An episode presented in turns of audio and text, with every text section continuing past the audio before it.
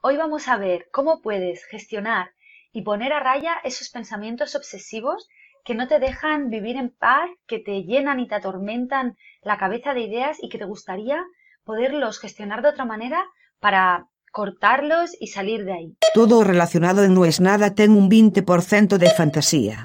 Non aceptamos queixas.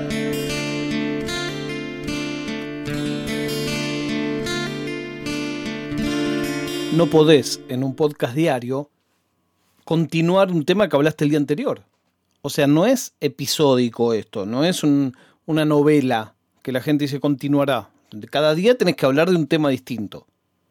¿Dónde dice eso? En ningún lado. Entonces, ayer me quedé con ganas de seguir hablando de audio, de cosas de audio, y hoy miro, digo, a ver, ¿cuánta gente tomó el tema del cual hablé ayer en el podcast? ¿Cuánta gente me escribió acerca de ese tema? ¿A cuánta gente le interesó?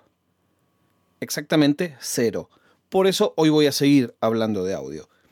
Ayer hablamos de este formato que encontré de Sony, de 360. O me gustó que alguien en el capuchino dijo todos los PNT de, de Sony. Jackie sí era que fueran PNT de Sony, pero no lo es. Y empecé hoy a acordarme del primer hardware que yo recuerdo respecto de sonido que me impresionó en los últimos años, digamos los últimos 20 años. En 1999 yo compré por internet, comienzo del internet, un Discman que reproducía MP3. Me lo mandé por un courier que me cobró una fortuna. Básicamente courier es un chabón que tiene una oficina en otro lado del mundo, en este caso era un courier legal, entonces te cobraba su servicio más los impuestos, eh, etcétera, etcétera, etcétera, todo legal, todo facturado, yo salía carísimo. O sea, me salió tanto llevarlo de Miami a Buenos Aires como lo que me salió el artículo, que a su vez lo habían mandado de China a Miami. Era una cosa completamente nueva, 1999. Me acuerdo que fui con mi amigo Ricuti a buscarlo. Imagínate lo que sería ese Discman, que el display no era alfanumérico, eran solo números. Entonces, las carpetas, los directorios del CD-ROM los numeraba y vos tenías que ir entrando directorio por directorio y ese, esa entrada al directorio, esa navegación era con long press y short press. O sea, no era que había un menú, una cruz, eh, una pantalla táctil ni hablar. Era todo botón de plástico cromado. Pero para mí era una maravilla. O sea, yo ya en ese entonces, para viajar, que viajaba en micro, en auto, en tren, me volvía loco de decir, llevo un CD solo y tengo 11 horas de música. Después todos los Discman empezaron a tener eso. Por otro lado, mi amigo Petete tenía mini disc. Antes todavía de esto. Que yo me volvía loco porque era en la época en que no se podía grabar CD, vos podías copiar de un CD a un mini disc por óptico y no perdía calidad. Era como la única manera de duplicar la música en calidad CD, porque todavía no había grabadoras de CD portátil. Bueno, creo que de hecho en formato Discman nunca llegó a haber grabadoras. Porque además al ser tan inestable es complicado. Y yo cuando trabajaba en Atorrantes, mi primer trabajo era de asistente del Topo, un amigo que me enseñó un montón, que entre otras cosas se encargaba de la música del programa. Y yo me volvía loco que todo el día yo estaba en una oficina solo con una tonelada de CDs y a él le mandaban todas las semanas las novedades y no, no, no nos, ni nos los dejaba ni, ni escuchar, ni nos los prestaba. Yo los miraba los CDs y, y siempre tenía la fantasía de comprarme un grabador de minidisc y cuánto tiempo me iba a llevar copiarme todos los CD del topo. Bueno, no lo hice. Pero quería hablar de otras cosas, de hardware, de música para audiófilos.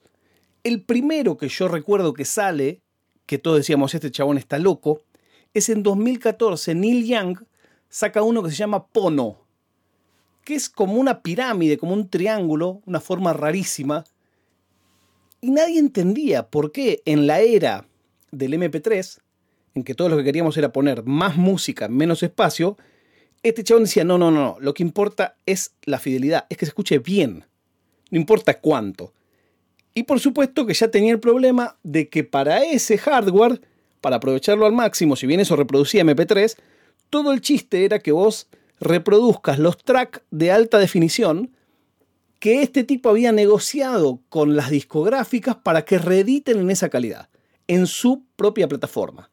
O sea, era un producto que estaba destinado a no funcionar, porque vos tenías que comprar su hardware y a su vez estaba limitada la cantidad de música que había bajo ese formato. Bueno, hoy digo, no estaba tan equivocado este chabón, porque atrás de eso vinieron los reproductores lossless, básicamente con Sony a la cabeza y con un montón de otras compañías, que yo no entiendo cómo al día de hoy eso no se hizo el estándar de la industria en los CDs. O sea, la calidad de reproducción de audio. No entiendo cómo eso, que yo hoy en día no entiendo cómo eso no se hizo el estándar de la industria en los smartphones. Los chips de salida de audio de los smartphones analógicos, esto es cuando vos pones por cable, que cada vez vienen menos por otra parte, son en promedio de malos a muy malos. Digamos, si vos hablas con un audiófilo, la calidad de audio que te saca un teléfono promedio no es excelente, de ninguna manera. Y estamos hablando de equipos que valen caros. Bueno, hay un teléfono del G que lo vendieron el eh, B20 como un teléfono con una gran buena salida de audio. Después está otro estándar que es el High Res Audio, que también es otra cosa. Pero que eso al principio empieza bien, pero después empiezan a vender la certificación y vos podés sacar un barrilete y te lo certifican. ¿eh? No tiene mucho sentido. Bueno, entre medio de todo este quilombo, yo les conté que me encontré atrás de un árbol con unos 20 teras, 25 teras de música en Dolby Atmos. Eso es música que está codificada en punto M4A. Ese es el container en realidad. El codec es Dolby Atmos. Se escucha increíble. Yo la prueba que hago siempre con esto es, se lo hago escuchar a alguien que no sea tan enfermo como yo, se lo puse a mi mujer, le digo, escucha. Y una cosa que comprobamos es, yo ni loco tengo esos auriculares que me gustaría tener, auriculares de mil dólares, mil quinientos, dos mil dólares. Me encantaría, pero no los tengo.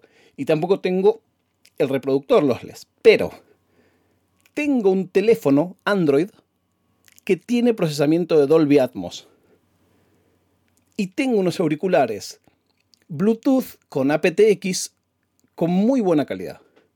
Digamos, sin ser un equipo de audiófilo, la verdad es que está arriba del promedio. Y es increíble cómo suena. Bueno, ese audio lo trabaja una plataforma que se llama Tidal, Tidal, que no es casualidad también que empieza fundada por un músico, y sigo buscando y encuentro dos compañías más que no conocía, sinceramente digo no conocía.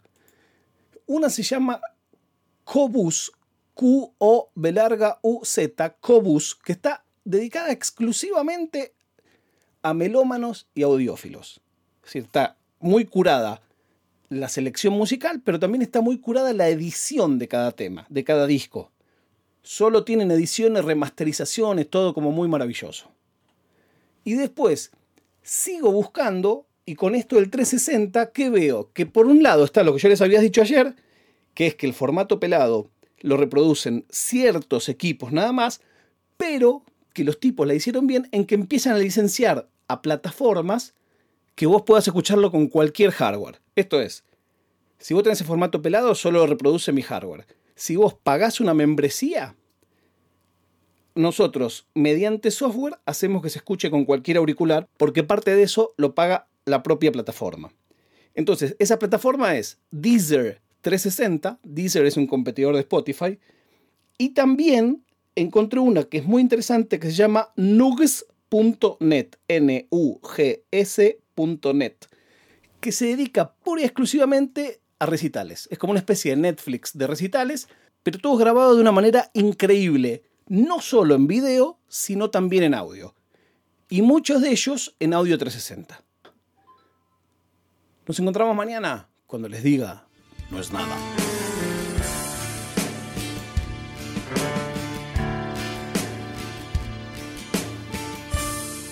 Oficina